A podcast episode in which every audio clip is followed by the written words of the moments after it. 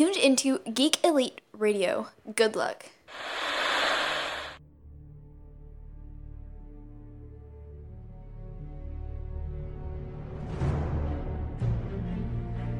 The future comes, and now my watch begins. It shall not end until my death. I shall miss no game, withhold no news, report all rumors. I shall wear no jerseys and plead allegiance to no side. I shall live and die on my webpage. I am the word in the darkness. I am the watcher of the TV. I am the megaphone that informs the realms of geek. I pledge my hands and name to the Geeks Watch, for the geeks and all the geeks to come.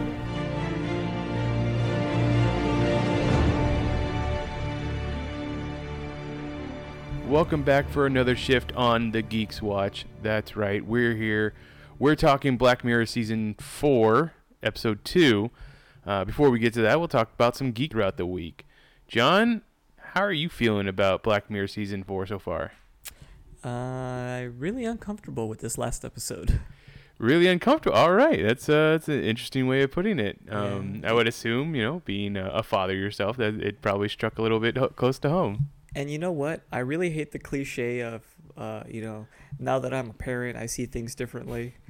um, but I guess you know that thing is a cliche for a reason. It, it, probably is. So if I was uh, my cynical fatherless self, um, I would have been like, like, wow, that girl's got some issues. But now I'm like, I don't know quite where to side, and I'm terrified of both experiences. All right, we'll get to that uh, more a little later. Uh, let's talk about some geek news. One of the big things I saw this week, and I thought was pretty interesting, Tim Miller, director of Deadpool, is going to be doing a solo. Well, he wants. To, he's developing a solo Kitty Pryde movie over at Fox. Uh, obviously, right now he is in pre-production mode for uh, the next Terminator movie, which uh, you know I think Cameron has signed off on, but I'm pretty sure he signed off on every Terminator movie so far. Whether he wanted to or not, he did. uh, but yeah, he's got uh, he's gonna be working on the next Terminator movie. So after that, he's gonna be doing K- Kitty Pryde, which from the sounds of it, everybody said that he's just a huge comic book fan. So that's one of the reasons why Deadpool did so well. Uh, I I'm I, you know I didn't know I wanted a Kitty Pryde movie, but I kind of do. As you know, I as long as it's an adaptation of Pryde of the X Men, Oh. I feel like we we are owed that one. Yeah. Did uh, was there something about that story in particular that you just really enjoyed that you want to see on the big screen? It was just my first real introduction to the X Men.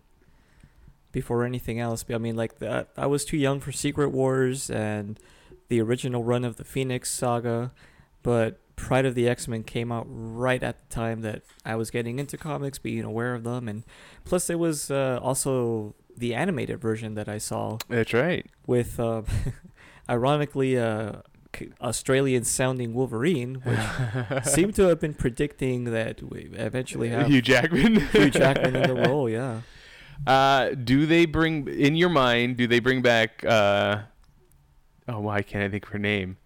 Um, the girl from Juno, Ellen Page. Ellen Page. Thank you. Do they bring her back as Kitty Pryde? I don't know. Wouldn't she be too old? I mean, I guess it depends on what story exactly they're telling. Because True. I don't. Well, first of all, is this even going to be tied to the general continuity, or is it going to be a standalone Elseworld type story? That's also a very good question. I would assume that it would be tied to into the continuity, but maybe not. And then I guess depending on that, I mean, Ellen Page is in her late twenties now, I would say probably early 30s. maybe early thirties. Yeah. Yeah. and Kitty Pryde is a teenager. But she still looks young. That's the thing. yeah, she does. She's holding up pretty well. So, I mean, I guess she still could play the part. but, yeah. Um, I don't know. I wouldn't mind them maybe reaching out to an unknown. It doesn't have to be someone with any real clout or star power.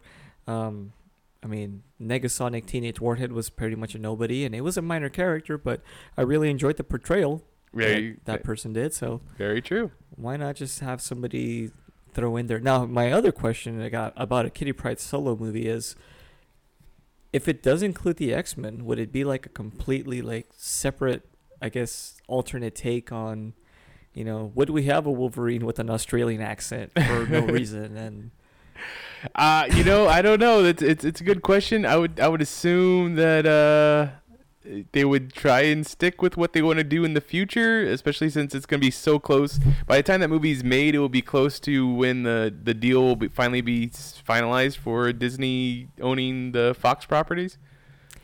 interesting. So then there's a whole, that whole section to contend with as well. If it's going to tie into the MCU as well. Mm-hmm. I mean, and that's like two different universes now that are converging. Uh, yeah, very much so. As long as we get a dragon. Maybe they Just could as long as, it as, in long as Lockheed there, Fist, yeah. Okay, fair enough. Uh, Stranger Things is a show that we talk about on the Geeks Watch uh, when it when it's on. Millie Bobby Brown is going to be producing and starring in a series. I don't. It's, it's, it's a film uh, called Enola Holmes Mysteries. Now, this is the younger sister to Sherlock Holmes and Mycroft. Uh, she is not only going to star in it, she's going to produce it. This is a what 13 year old girl? No, the girl part doesn't make a difference. 13 year old is the part that. 13 year old, yeah. Yeah. That is insane. But I mean, technically, didn't the Olsen twins produce their movies? You're right. Yes, they they are the producers on all their movies or all their movies back in the day. So, I mean, obviously she's not good. I, well, she will be making the big decisions or making some big decisions, but I assume she'll have some good people around her to help her make those decisions. Yeah, I think really a producer, and I mean, a lot of these Hollywood terms I remember are really like interchangeable. So she could just be fronting the cash for it. It's. I think it's gonna be more of that she's gonna be the face to get the cash. So like, you know, when she has to go and uh, ask for cash for who from whoever, she'll be like, "Well, look, it's I'm I'm gonna be a part of it. I'm gonna be in it. This is you know, she's the one that finds it. The producers are the ones that find the cash, whether it's their own or someone else's. Ah, okay. That's how I understand it. I guess. Do you know anything about Enola Holmes? Uh, I had no idea Sherlock Holmes had a younger sister.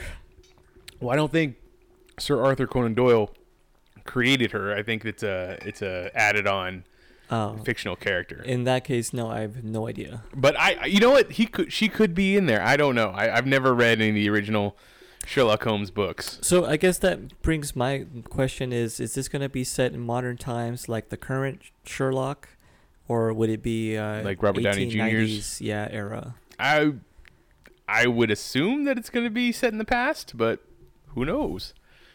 It could be the first Sherlock to be set in the future. Actually, that's not true. There was the a cartoon. yeah, with the robot Watson. I remember that cartoon. Yeah, yeah. that's crazy. I think Uh, it was made by the same people that made the Highlander cartoon. Yeah, I think so, too. Really bizarre. that was, he used a boomerang Yeah. instead of a sword.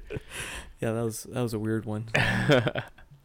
Hulu, not to be outdone by all these anthology shows popping up everywhere, has signed on for a monthly horror anthology from Blumhouse. What do you think of that? So like every month they release a new movie. A new, I don't know if it's going to be a new movie or just a new episode. It might just be, like- it, I mean, it's a new episode since it's on Hulu, but it's going to be, I don't know how long it's going to be. It's going to be an hour and a half, an hour, two hours, or what. But yeah, every month there will be a new one. That would be a different uh, 12 method of doing uh, releases of, you know, entertainment like that. I guess. Yes, yes, that would be that would be brand new and uh, something that we would. I don't know. I, I, I can see it. It's kind of like a, an appointment every month to, to go check out. I, I want to combine it in my brain, but I'm not finding the words to to make it like a, a magazine A and a movie. Oh, So like maybe like a movie zine. a movie It, it's like a it's a it's it's a TV comic book. I mean, There you go. yeah, comic books came out every month, so it's it's like it's gonna be like uh, Tales from the Crypt comic book, but now movie. It's a film periodical. There you go. That's a that's a good way of putting it. So, uh, it's, the first episode is set to debut in October, right around the corner.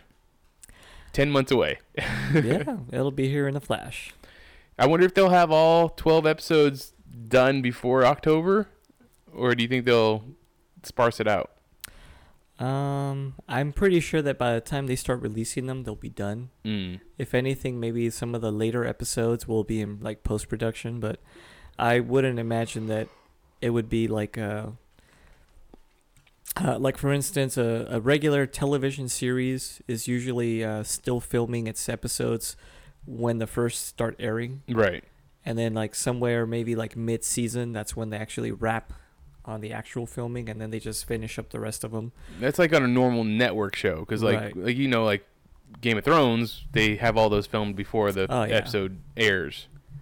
So, and it also depends too if it's like a single camera or two camera type, and Yeah. all these other little things. But yeah, I'm I'm guessing that they'll probably be complete by the time they start airing. And what do you think of uh, of Bloomhouse or Blumhouse? I'm sorry. They make profit. I mean, the movies that you've seen of there so far is are you yay or nay?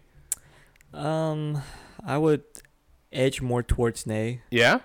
Yeah, I mean they're they're good for like like I said, churning out kind of disposable horror movies. Uh, they rely too heavily on jump scares, in my opinion.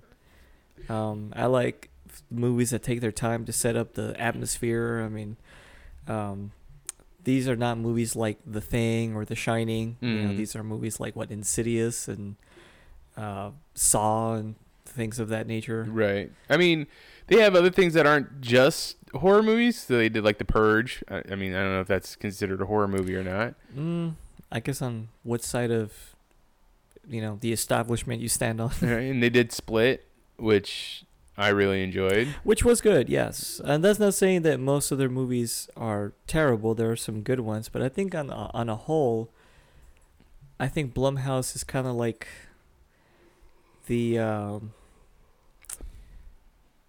they're like one step above direct to video. I mean, he had they have a uh, very interesting formula over there. I guess is the way to put it. I mean, they they definitely make movies on the cheap, but are Successful. Are successful, yeah. That's a good, way of putting it.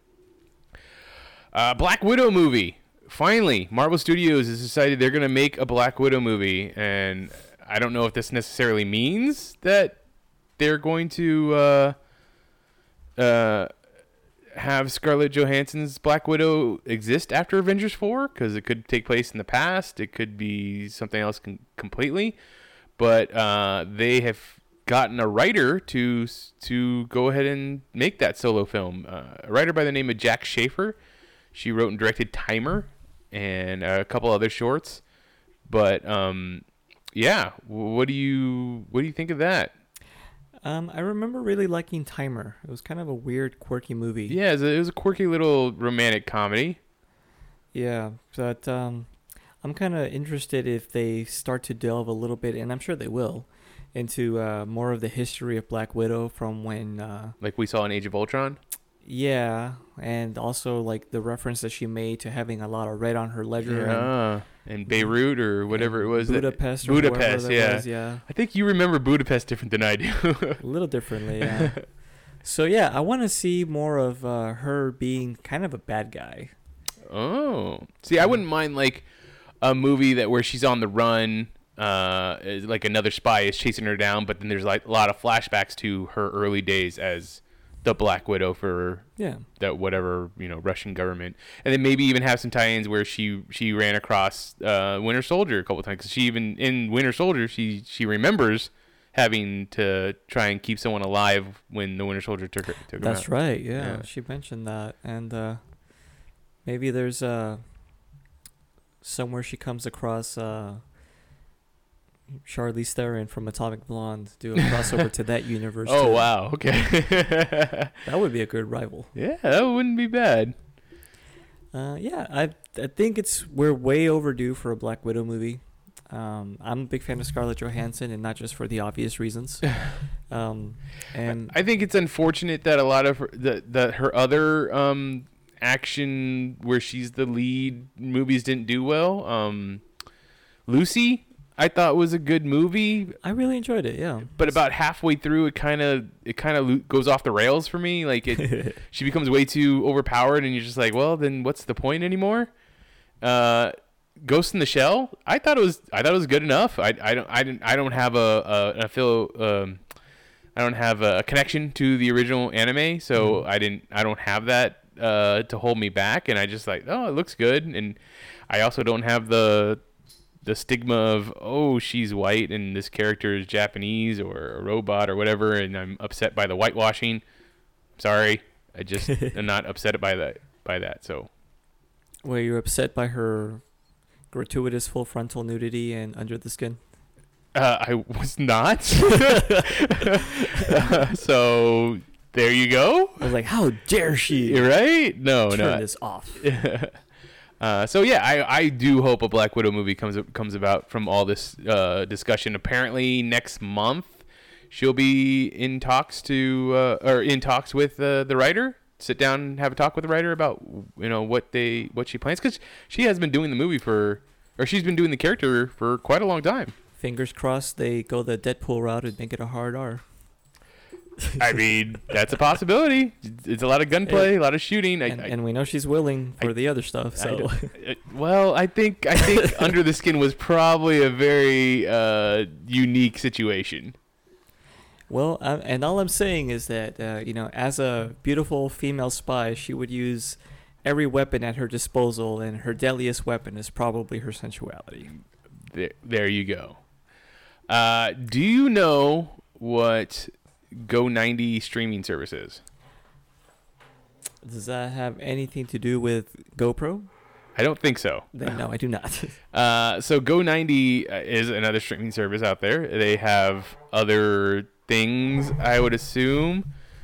They have other shows, and it's it's uh it's a part of Verizon. But one thing that I saw was very interesting was that they will have a uh, show for critters. oh, I heard about this. I, uh, I that's a, a, sh- a movie that I enjoy, a space horror movie, creature movie from the 80s that I, I always liked. So when I saw this story come up, I was like, oh, I might have to take a look at that. Yeah, it's one of those series where they went down in quality the further they got into the sequels. But yeah, I have fond memories of the critters. I mean, don't all horror movies kind of go worse when they go with the sequels? Yeah, they do tend to start cheaping out, and they forget what the uh, what made the movies good, and they just bank on. Well, this is a scary creature. Let's put it in and just change the plot a little bit from the last movie, and then it just becomes derivative. But fun fact: uh, Critters is the movie that Raphael goes to go watch in the uh, original Ninja Turtles movie. It is not. And um, the funny thing about that is that, yes, I read the novelization of that when I was in school, and he actually goes to watch E.T. in the in the original screenplay. 'cause That's what it was Oh. adapted to. But in, for some reason, I'm guessing because uh, there was no way that Steven Spielberg was going to let them use that, uh, you know, movie poster. Uh, in the original TMNT, he actually goes to watch to watch Critters, and Raphael was not a fan. That's why. See, and then uh, was it twenty years later? Michael Bay wants to make the turtles come from outer space.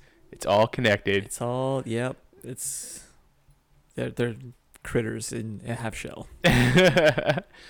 so we have a bit of a shakeup over at Fox Marvel. Uh, that how it still stands with their release dates.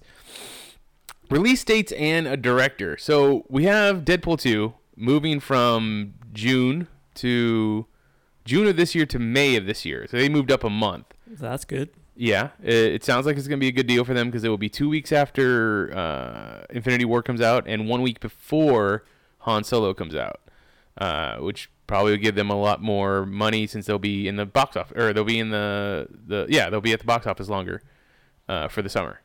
Um, yeah, which sounds like a good deal. Now I, I assumed. Uh, so that, but there, but New Mutants, however, is going to be moving from April of this year to February of next year. That's scary.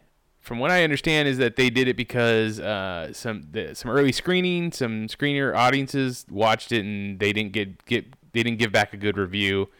Uh, it sounds like they're gonna do some more reshoots to make it scarier, to make it more of a, a horror movie. Oh, they're gonna double down on the horror aspect. Yeah, that's that's kind of Did they not just release like within the last day or so a new trailer for it? yes, I believe before this announcement came out, they did. Yeah.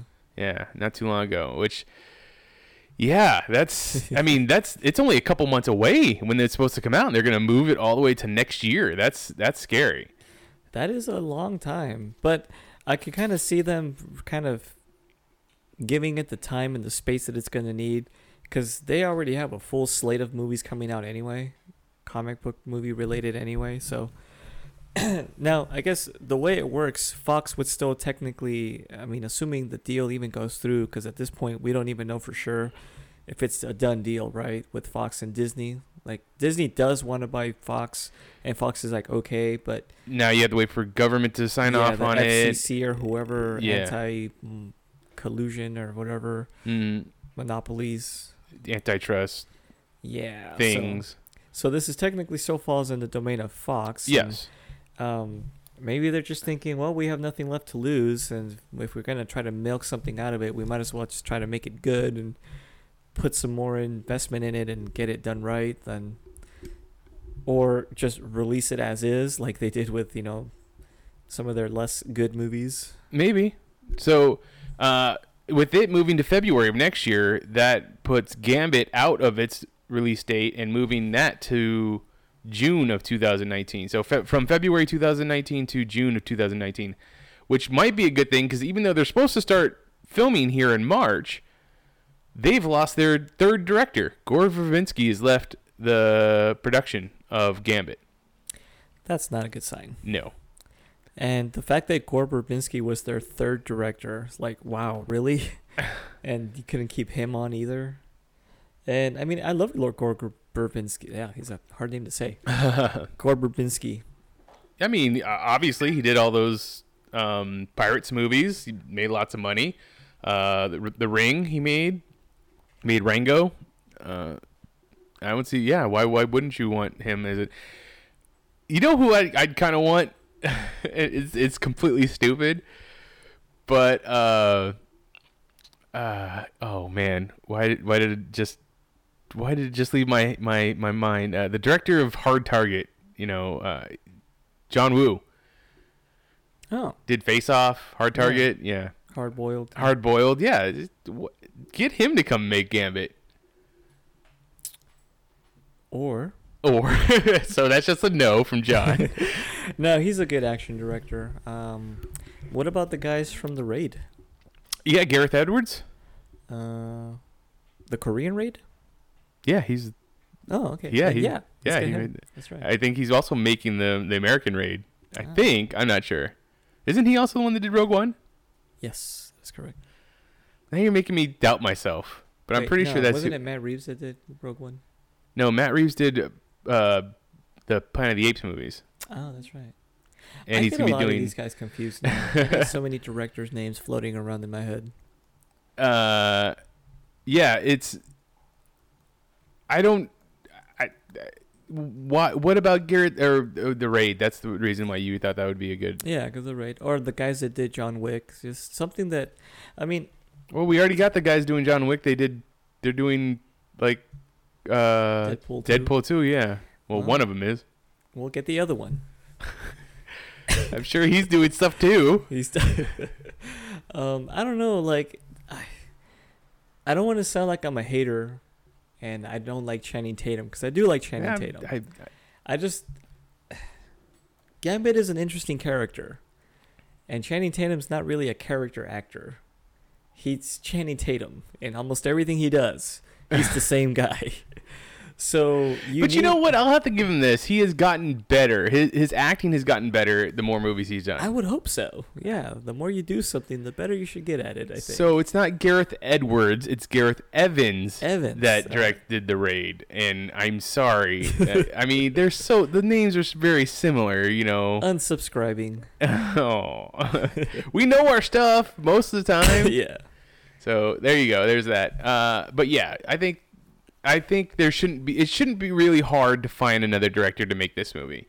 It I mean, at this point it might be difficult for, to find someone just to come in at the last second to, to, to, to make the movie, but I really feel like Shoot, get James Franco to do it. He's just won the Golden Globe for the disaster artist, so he's got some chops. well, he, he won the Golden Globe for acting.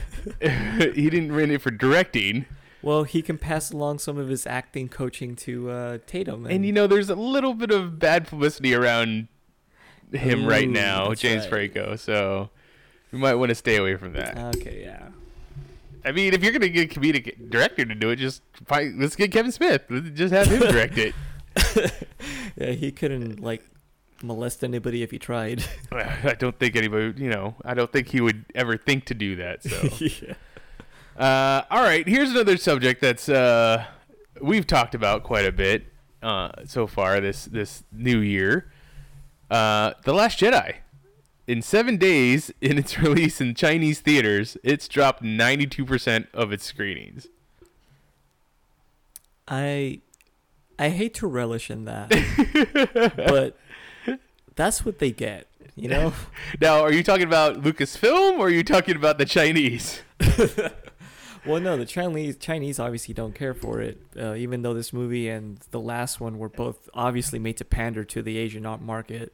Um, Wait, wait, wait, wait, wait. You're going to have to explain that one a little bit more. Why is this one pandering to the Asian market? oh, by casting uh, the character of Rose and her sister. Oh, okay. It's pretty much the same reason why they cast Donnie Yen in Rogue One. It's they, they're Well, definitely no, trying to appeal y- to the no, Chinese market. I don't know if that's true because Donnie Yen is just amazing. So Yes, he is, but horribly underused. I mean, horribly underused. I would have rather have seen a movie of nothing but him just being a a Jedi monk as opposed to like Jedi Knight, because that's the thing. You know, there's like Force worshippers that aren't Jedi. which is obviously, Obviously, him. what him, Yeah. what he is, yeah.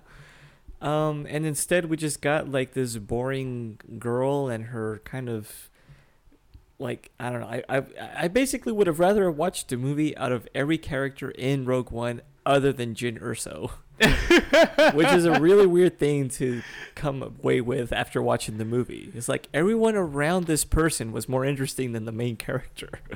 That's int- that is an interesting way to put it. I didn't. I mean, I wouldn't. I wouldn't agree with it, but I I would definitely say I that. love like Gunny machine gun guy, you know? Like that dude was so cool. and that's that's one of the things I hate is I, I have no idea what that guy's name is. I can't remember his name either, even though he was like my second favorite character. Yeah, I of would have liked to have seen more of the story of Bodhi, Body, the the uh, Imperial defector. Yep, the the pilot. His whole story of how he got the plans and the or the uh, message from the father and escaped. I mean, Saw Gerrera and all his backstory about how he was too extreme even for the rebels. but no, we get the we, we we see a little girl who gets abandoned by her father figure and is picked up by crazy dreadlock yeah, man.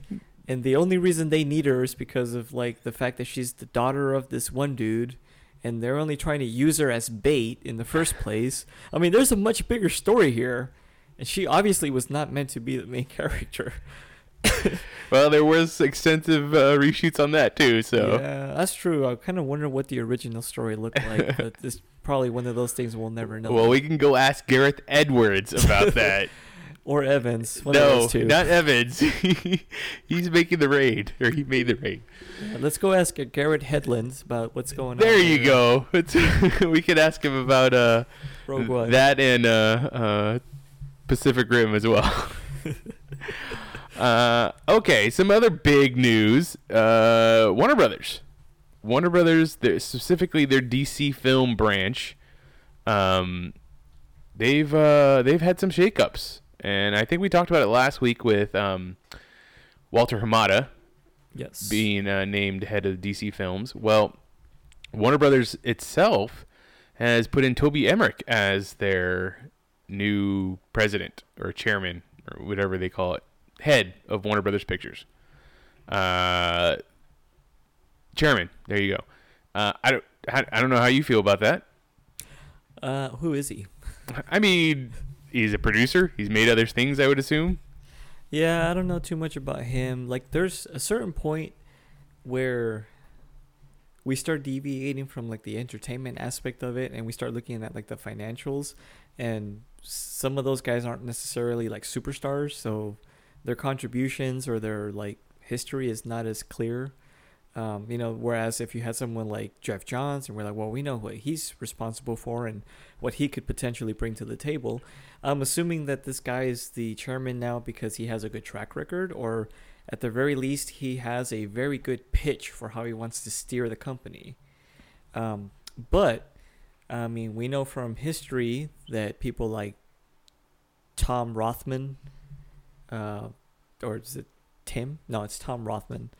Um, he was the guy who was the former head of Fox for the Mhm. longest time, and hmm under him, you had some really, really bad decisions being made, like uh, Barakapool in the Wolverine Origins, and, uh, among a few other things, like uh, Space Cloud Galactus, and uh, like this guy was like single-handedly responsible for some of the worst decisions in like the Fox Marvel properties, and um, was also known for being extremely stubborn against ideas that other people were adamant would be good. Um, so, yeah, I, without really knowing too much about what his track record is, I would say that maybe he's just one of those guys that's known for getting results, not necessarily for making decisions that fans would appreciate. You know, and I, I would say that it sounds like what they're going to try and do is they're going to try and streamline everything, make it so there's not uh, so many people or so many um, uh, uh, steps in between the movie getting made and the people making the movie. The cooks in the kitchen problem. Yeah, you know, and that's exactly how they put it in this article. So hopefully that that helps it. Hopefully that that that streamlines it and uh, uh, course corrects the the movies if if they go forward with. It. I mean, whatever, however they go forward with the movies. I still think there's a, there's opportunity for a shared universe, but.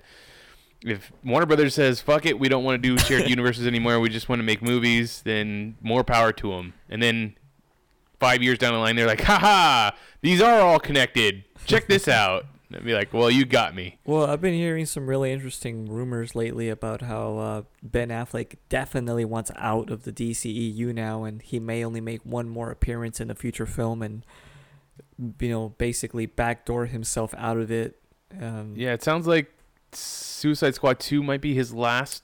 his Venture his as last Batman? appearance, yeah, and then the next solo Batman movie is going to be a complete departure, unrelated to whatever this is. Who knows? And they're definitely going to need Flashpoint at this point in order to kind of make sense of all this. And we'll see if that movie ever gets made. Yeah, that might not even happen now, from what I've been hearing. So, yeah, DC's a huge dumpster fi- dumpster fire right now. Uh, Well, speaking of fires, uh, HBO released a teaser trailer for Fahrenheit 451, which I assume we'll probably end up talking about because we talk about a lot of HBO shows on this on this uh, particular show. yeah, and I'm a fan of that particular storyline. So, Yeah, that book was good. I, I remember liking that book. So we have, uh, I mean, and it really is just a teaser. It's it's literally a bunch of books on fire. So uh, all we know is that Michael B. Jordan's going to be in it. I think I think Michael Shannon's in it too, if I remember the uh, a, a still from before. General Zod's in this. Yeah, Oh, cool. yeah, he shows up in a lot of things a lot lately. Yeah, Uh, Frankenstein looking motherfucker. uh, I mean, how do you, so that's you you're excited to to watch this if it comes out Yeah, or when it comes out? I've seen a few versions in the past, and I feel like every time they they make a version of that movie, the same thing is always said. Like like this is such a a poignant time for this to get made. I mean, I would. Uh, yeah, ditto. like, this this seems like a very important time for something like this to be getting made, just like every other time that they've made it for some reason, but even more so. even more so. Uh, yeah. So, uh, speaking of HBO, still, Game of Thrones HBO president reveals the earliest we'll see. Uh, will you see those spin-offs that they've been talking about? It's probably gonna be 2020. Yep, and we still don't know what those spin-offs are going to be. And no idea. Uh, all Right. we know is that they're going to wait about a year until after the last season is done, Which is season eight. season 8, Yeah. yeah.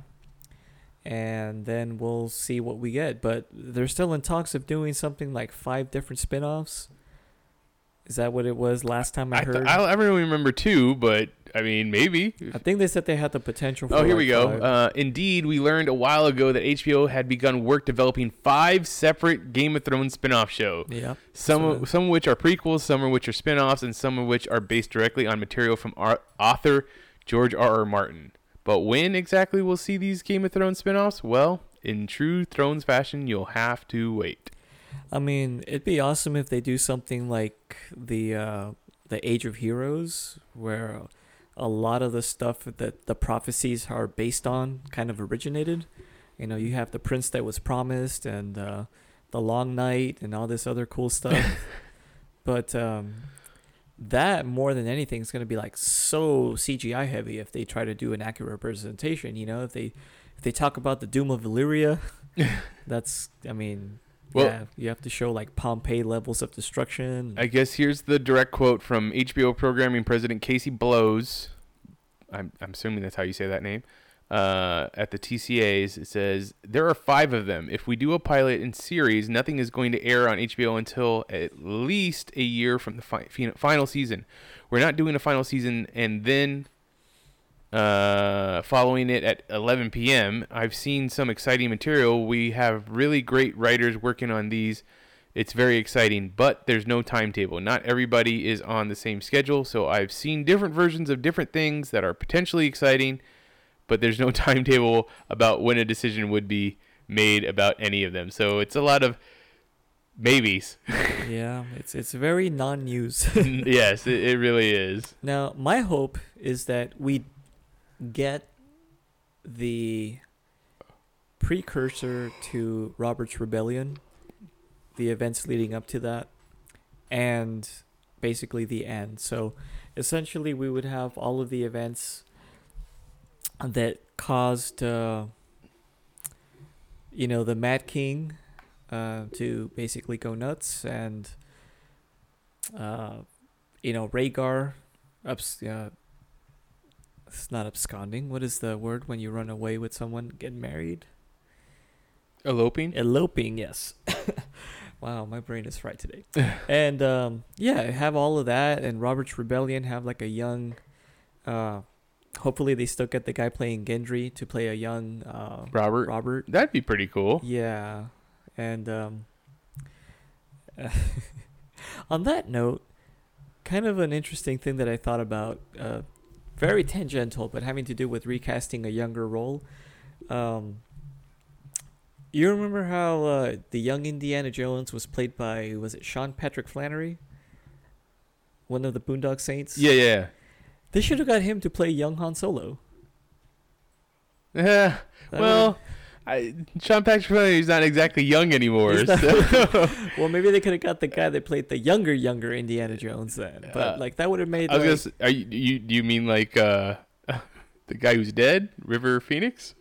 oh no, no, not that one. The one because Young Indiana Jones Chronicles featured two. Different Oh, okay. It had like, Sean Patrick Flanery and someone even younger. Yeah, they had like Sean Patrick Flanery was like teenage uh, or late teen Right. Indiana Jones, and then you had like a little kid version now. But uh, yeah, I thought that was yeah River Phoenix. Let's get him back to uh, reprise the role. Yeah, Uh, about that. But no, yeah.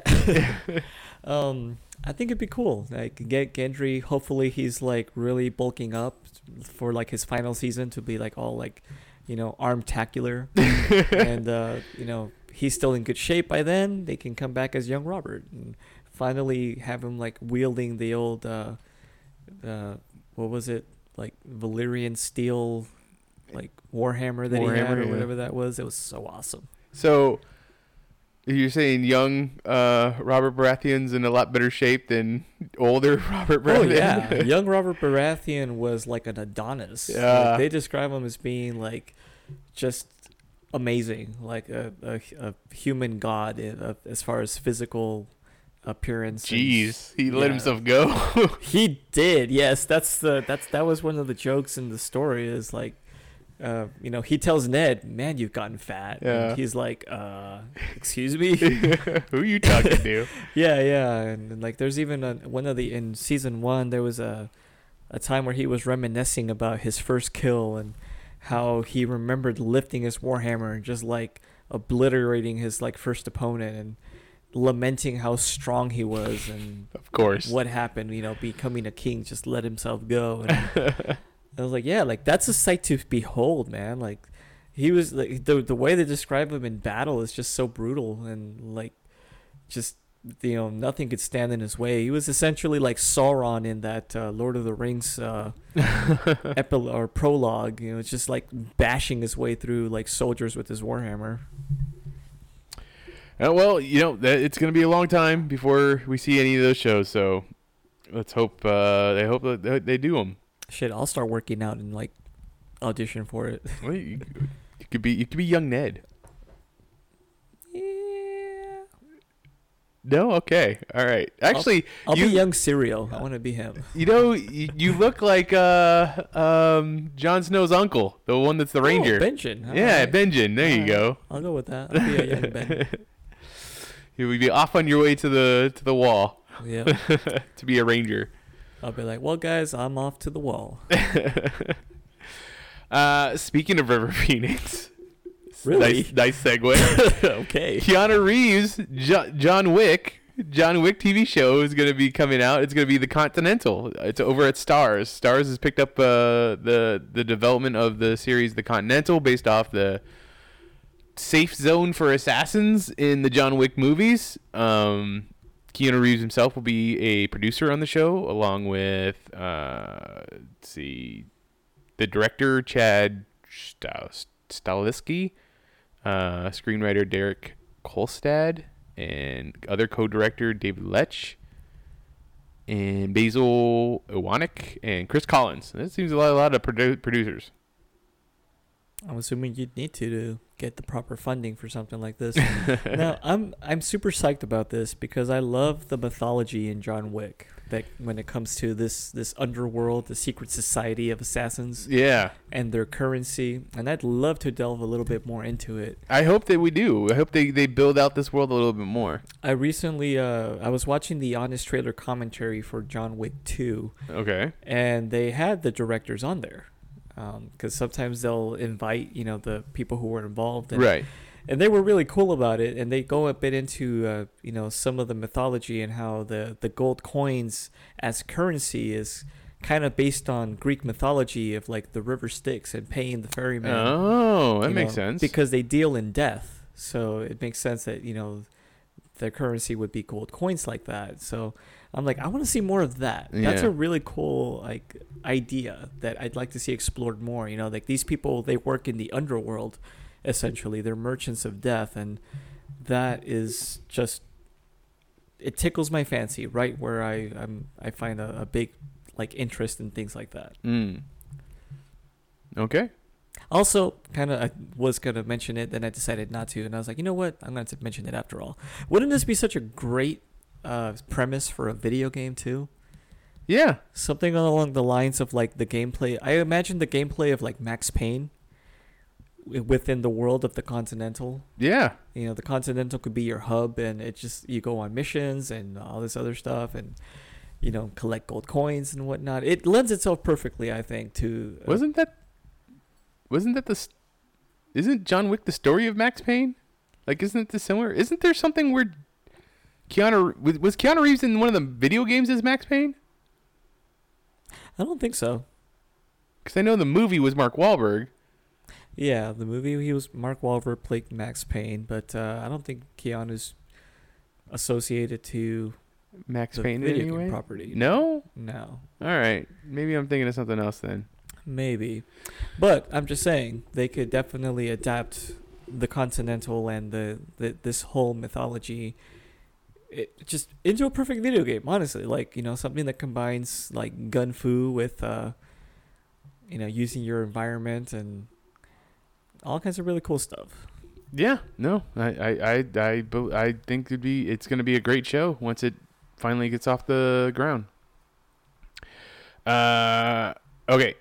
Last thing I had was uh, Warner Brothers. You you kind of would wanted to talk about this too, but uh, Shazam. Shazam has a release date now of April fifth, two thousand nineteen. Yes. I mean, they haven't started filming yet.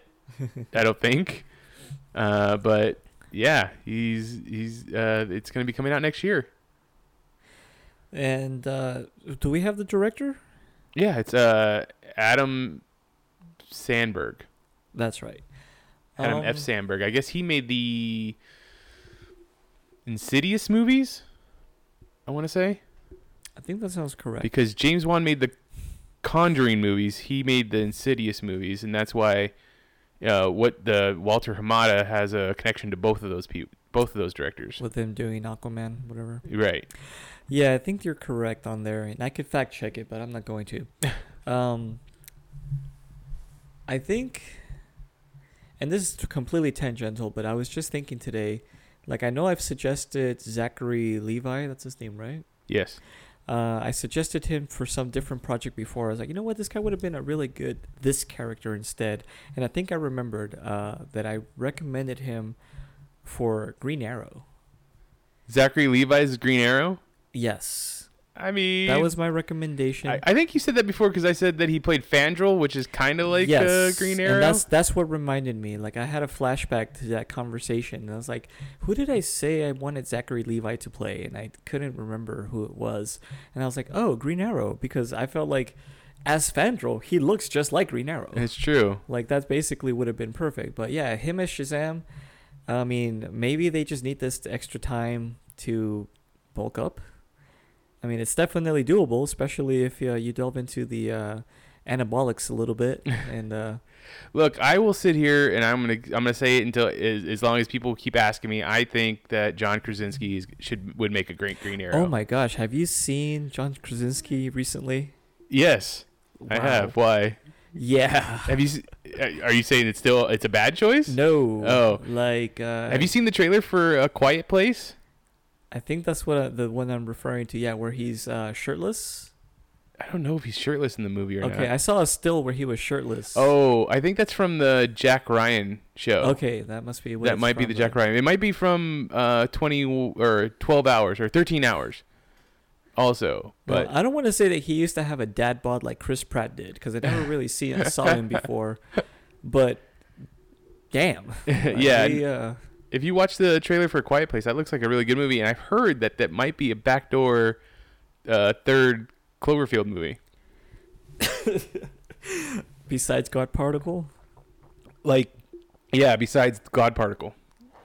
Wow. I mean, at this point, anything could be a backdoor Cloverfield movie. I'm convinced that the, the Mother is a backdoor Cloverfield movie. you know, at this point. Uh, all right. Did you have a, a another news story? I know you had a couple that you wanted to talk about. Uh, I think I had one more, and I'm just checking my little trusty little data bank here. Oh yeah, my final one. So Gareth Edwards oh, look at that. is having his uh, Monsters movie adapted for TV. It is going to be filming in the UK for Channel 4 of the BBC. And uh, I believe it's currently in development. It has not been, and my phone just died, so I can't read the rest of my article. But uh, yeah, so um, I was I really liked Monsters. I thought it was an interesting premise, and it was really well shot.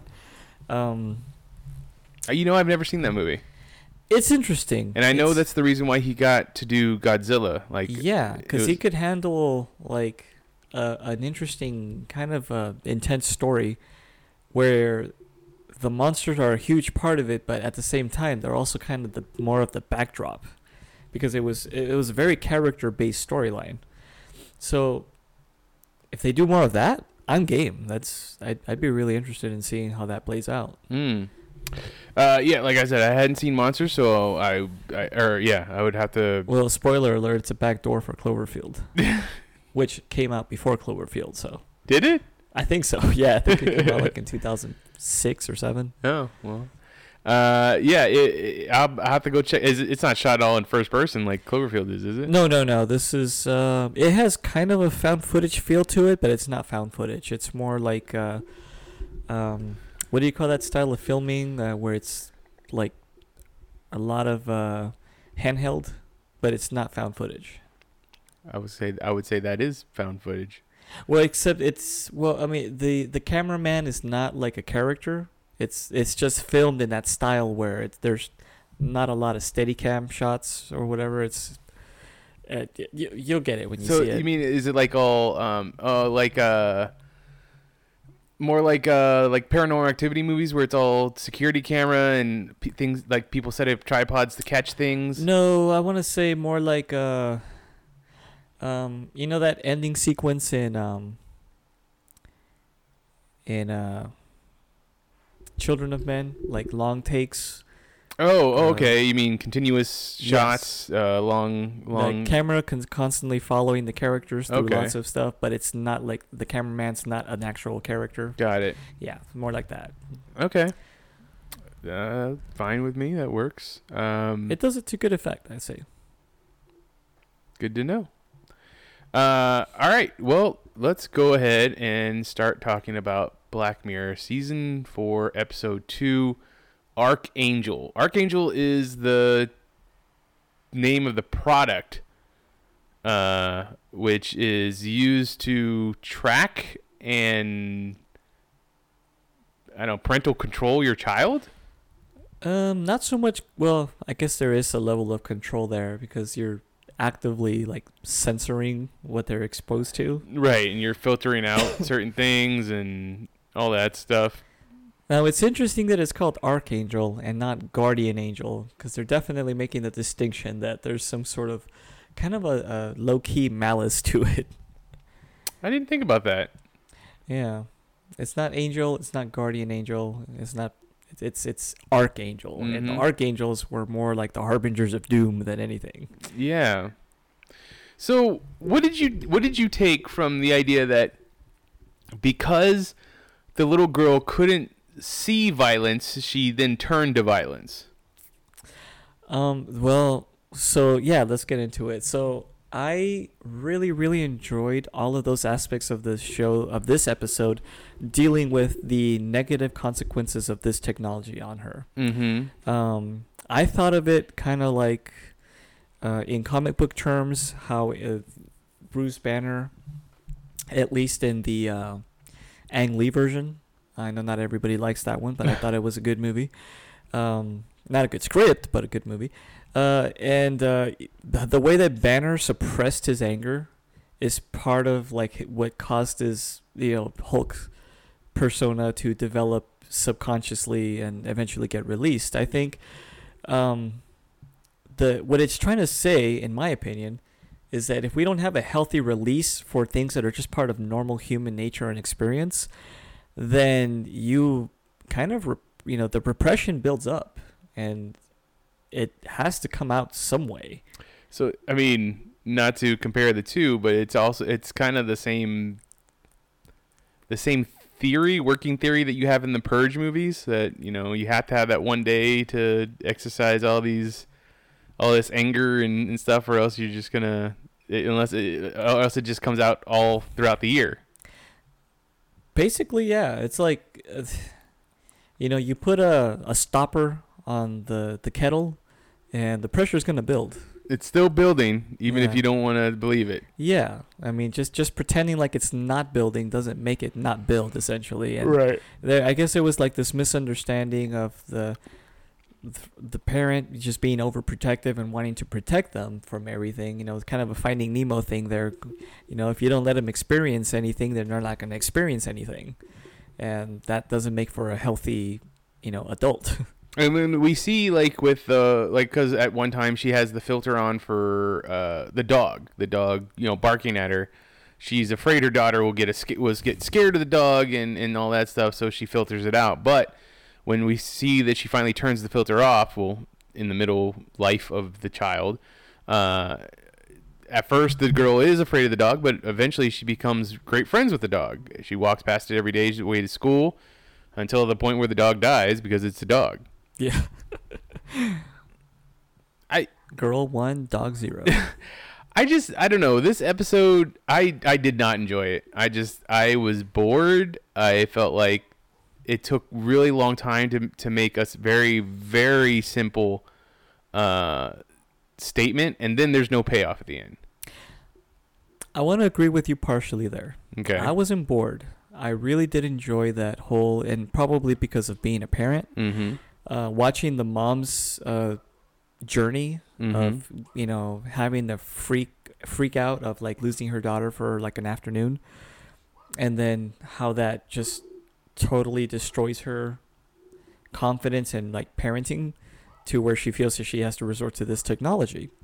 Uh, which we'll get into in a little bit more, but how this technology seems to be a crossover to a lot of the other uh, technologies we've seen in the previous episodes. This episode has a lot of uh, Easter eggs and callbacks to other episodes in Black Yeah. Mirror.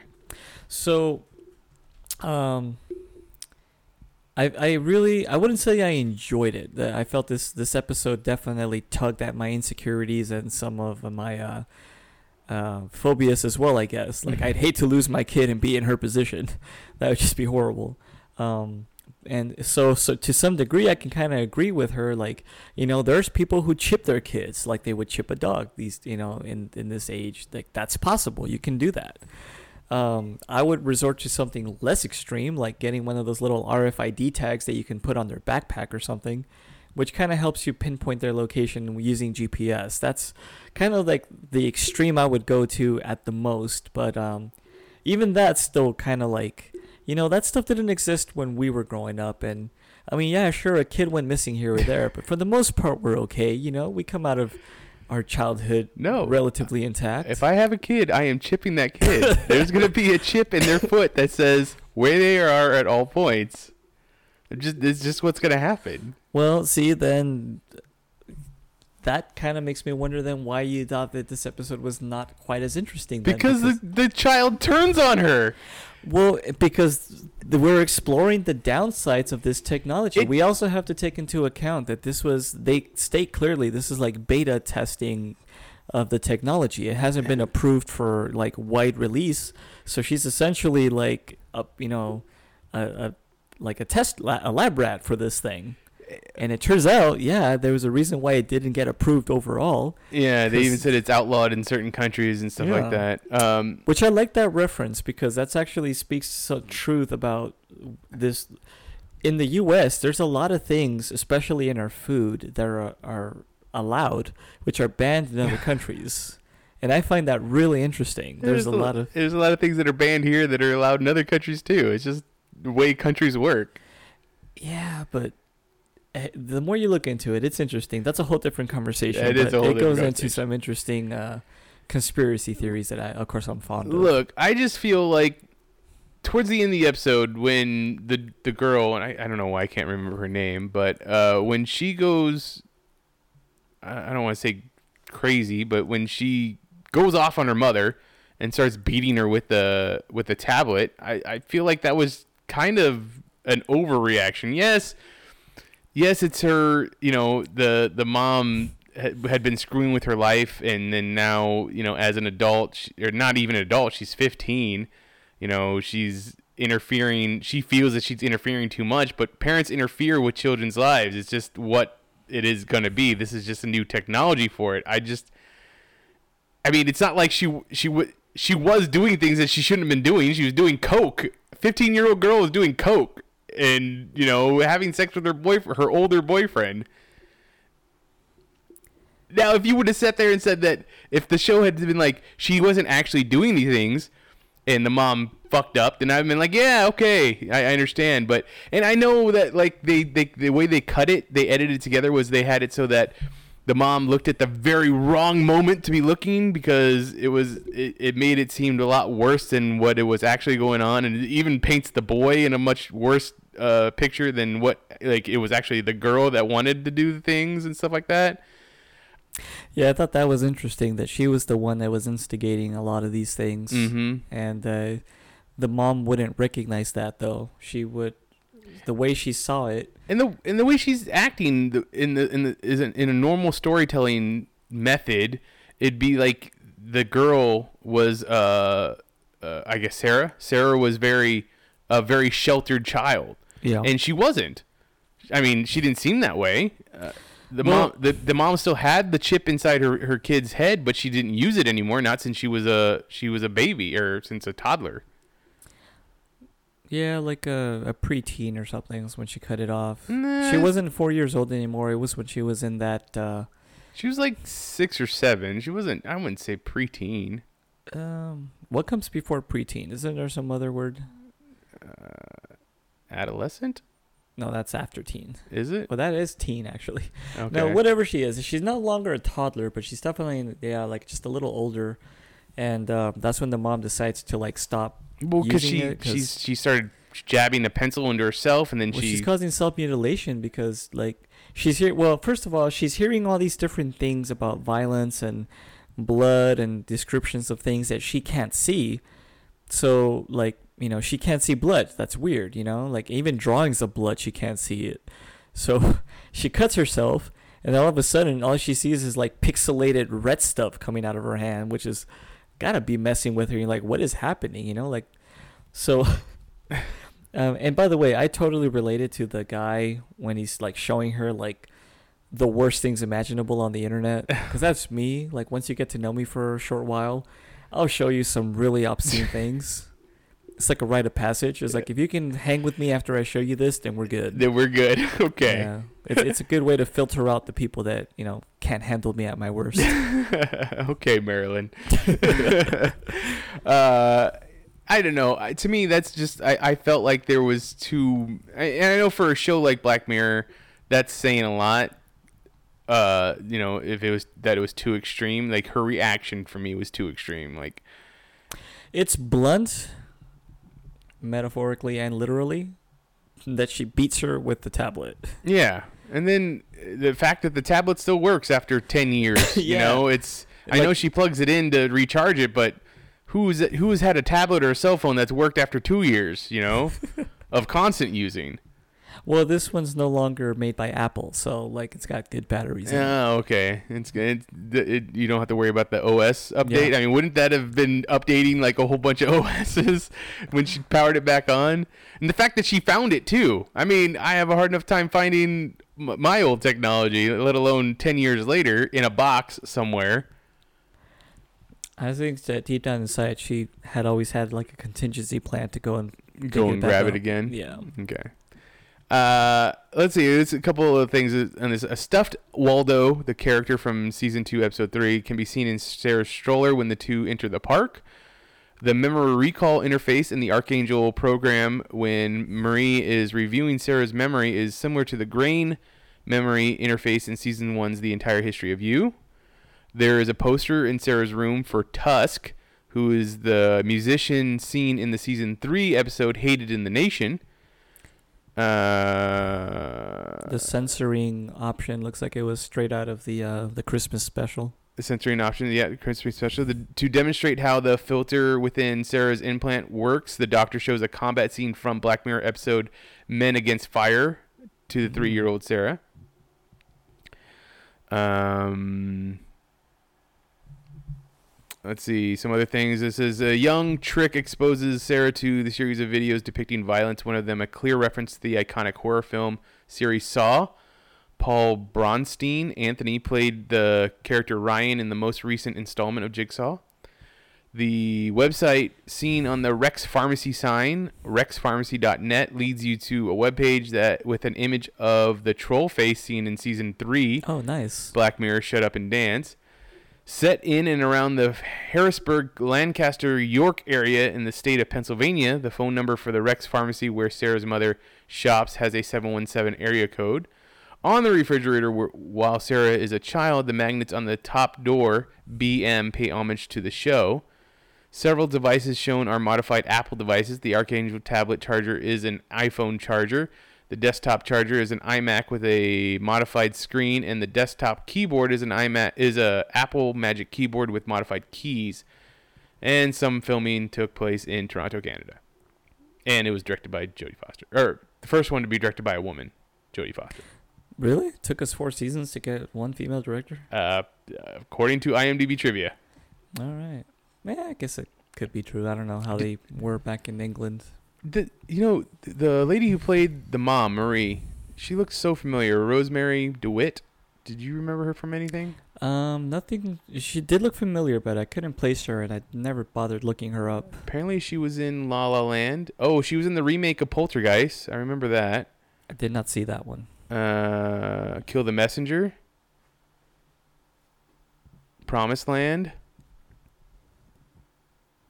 Uh, those are the things that I've. Oh, The Odd Life of Timothy Timothy Green. oh, she's in episodes of Mad Men, so there's Ah, that's John probably where I Hamm remember again. her from. Yeah. Yeah, Jon Hamm probably banged her. Okay. John well, Hamm or his- well, John Don Draper. Don Draper? Okay. that was kind of his thing. Yeah, true. Uh, anybody else did you recognize from the show? Um, no, I didn't. s- Nobody really jumped out at me. Um, I did want to say that. Uh,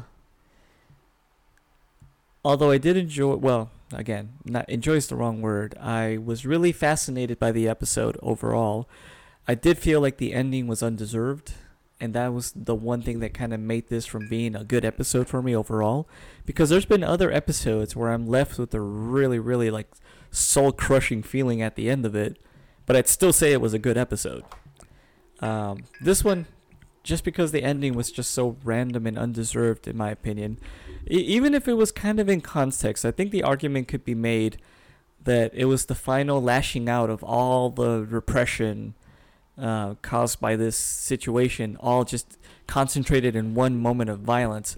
The fact that it just happens so almost uh, animalistic Yeah, and then it ends with her just kind of running away. yeah. I that that is the only like thing that really kind of just It just to me, it, me not like it. it really felt like they didn't have an indie, and They were just like, ah, she beats her and runs away, and that was it. It just ends. It's like, I and and and I I, I would get it if she if they would have showed us that she the mother was still repressing her through those years, the time gap that we had, and like showed that she was still repressing her somehow, but. For as much as we know, she didn't. She met. She let her live a pretty free life between those two ages, and then for the next for the two weeks that we saw of her banging some dude and, and doing coke, uh, the mom was just like, "Oh my god, what's going wrong with my son- my daughter?" And then she went and told the boyfriend to be like, "Just leave her alone. Don't you know if I if I see you hanging around with her, I'm gonna tell the cops that you you're a drug dealer." Which what parent isn't gonna do that? And he was. And he was a drug dealer. So I mean, yeah, I mean it's. She might as well have just gone all the way. That's the thing that I hated is that it kind of seemed like the mom wanted to be like The cool mom. the cool mom of like like eh, rather than talking to her daughter, she went behind her back. Yes, that is the bad part. She Eh. didn't talk to her. Yeah, and, and and I don't understand that portion of it. Like I'd like to think that if uh well, I mean obviously I am a parent, but um, if my daughter was at an age where we could have a conversation about something serious like this, I would have the conversation rather than be like, you know, tiptoe around it, do things behind her back, sneak in like uh like morning after pill or abortion pills into her milkshake. Yeah, that was bad too. I was like, "Oh, that is so like that's ew, like is that what the warning in on the tablet was telling her that you know that your daughter's pregnant? Yeah, yeah, it was uh that was revealed afterwards. Like you don't know right away why she's doing it, but then you kind of put two and two together and you're like, "Oh, yeah, like the thing was monitoring her, letting her know that like the the hormone levels were registering a Mm. pregnancy." Cuz that's the thing. This thing like it was so super intrusive because it could tell when she was excited, when she was scared. Um, you know, like her heart rate would be going up or there was like narcotics in her system. I mean, like this thing was a really thorough tablet. It was a really thorough grain. yeah. uh, yeah, I, I I really feel like it was just it was a real. It's it's to me it's the weakest episode uh, of the series so far. Um, and with my not liking of last week's episode, I would say that I am not liking season four so far. You're 0 for 2 right now. I am 0 for 2 for season four. Hmm. Well, like I said, I I I like the first one, but I think it's because I saw it completely different than the way you did. Mm-hmm. And this one, I liked I liked more things about it than I hated, but I have to kind of lean towards more. I was dissatisfied with it overall. Okay. So I'm not quite there with you, but I guess we'll just have to see how the rest of the season plays out. I've, I've been hearing some interesting things about the next few. I, I haven't seen any as of yet from the remaining episodes. So I think, uh, yeah, next week's I'll be just as fresh on it as you are. And you know, I, I haven't gone forward with any of the episodes either, but uh, one episode that I keep hearing about that I, I'm really interested in wa- in what when we finally get to watch it is Hang the DJ, I believe is what it's called. Uh, and it's uh, it's about I believe it's about uh, the online dating or online dating apps. That's why Oh yeah, yeah. it the had the something to- Tinder app. Yeah, the Tinder app had yeah. had something to do with last week's episode where the the receptionist girl was using a That's using right. Yeah, it's So- referenced.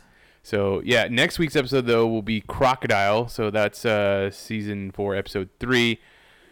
We'll have to see what it, what's about. Is there anything else you wanted to say about this episode? Mm, no, I want to say just uh, should more technology like this actually become available, then um, it'll be interesting times for parents who want to overparent yet underparent at the same time by letting technology do a lot of the hard work. I mean, isn't that what we kind of isn't that what this whole show is about? Is it? It's about the technology doing the harder work for us, taking taking stuff out of our hands so that we you know we can rely on other things and I think it's more about the abuse of the technology or like maybe misusing it. Well, I I con- I think that goes hand in hand. As soon as you have you give your power over to certain technologies and stuff like that, you are abusing it. You're you're abusing it to the point that you're abusing yourself. I, that's how I see it. If that makes sense. John, talk to me. You have to get back to you on that. All right, folks. If you have an opinion on this episode of Black Mirror or any of the stories we shared with you today, we'd love to hear you. Uh, get on, get to me on Twitter at at agent underscore of the underscore bat. John's also on Twitter as I am at Magic Bollocks, and let us know. Would you chip your kid? Yes, yeah. Please let us know. Uh, You know what? Uh, just talk to John in general because he isn't on his Twitter enough. He doesn't tweet anything ever. Because nobody talks to me. You don't. like, you need to talk to other people. I have nothing to say. You have plenty to say.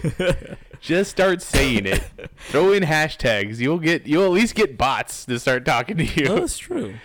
Uh, so uh, the rest of Geek Elite Radio is at Geek Elite Radio on Twitter, at Geek Elite Radio on Instagram, and Facebook.com forward slash Geek Elite Radio is our Facebook page. Check out our website GeekEliteRadio.com for archived episodes of this park. Archived episodes of this podcast and other podcasts on the Geek Elite Radio Network. But until next time, this is the Geeks Watch on the Geek Elite Radio Network saying always remember to Geek, geek out. out. We now return you to your regularly scheduled program.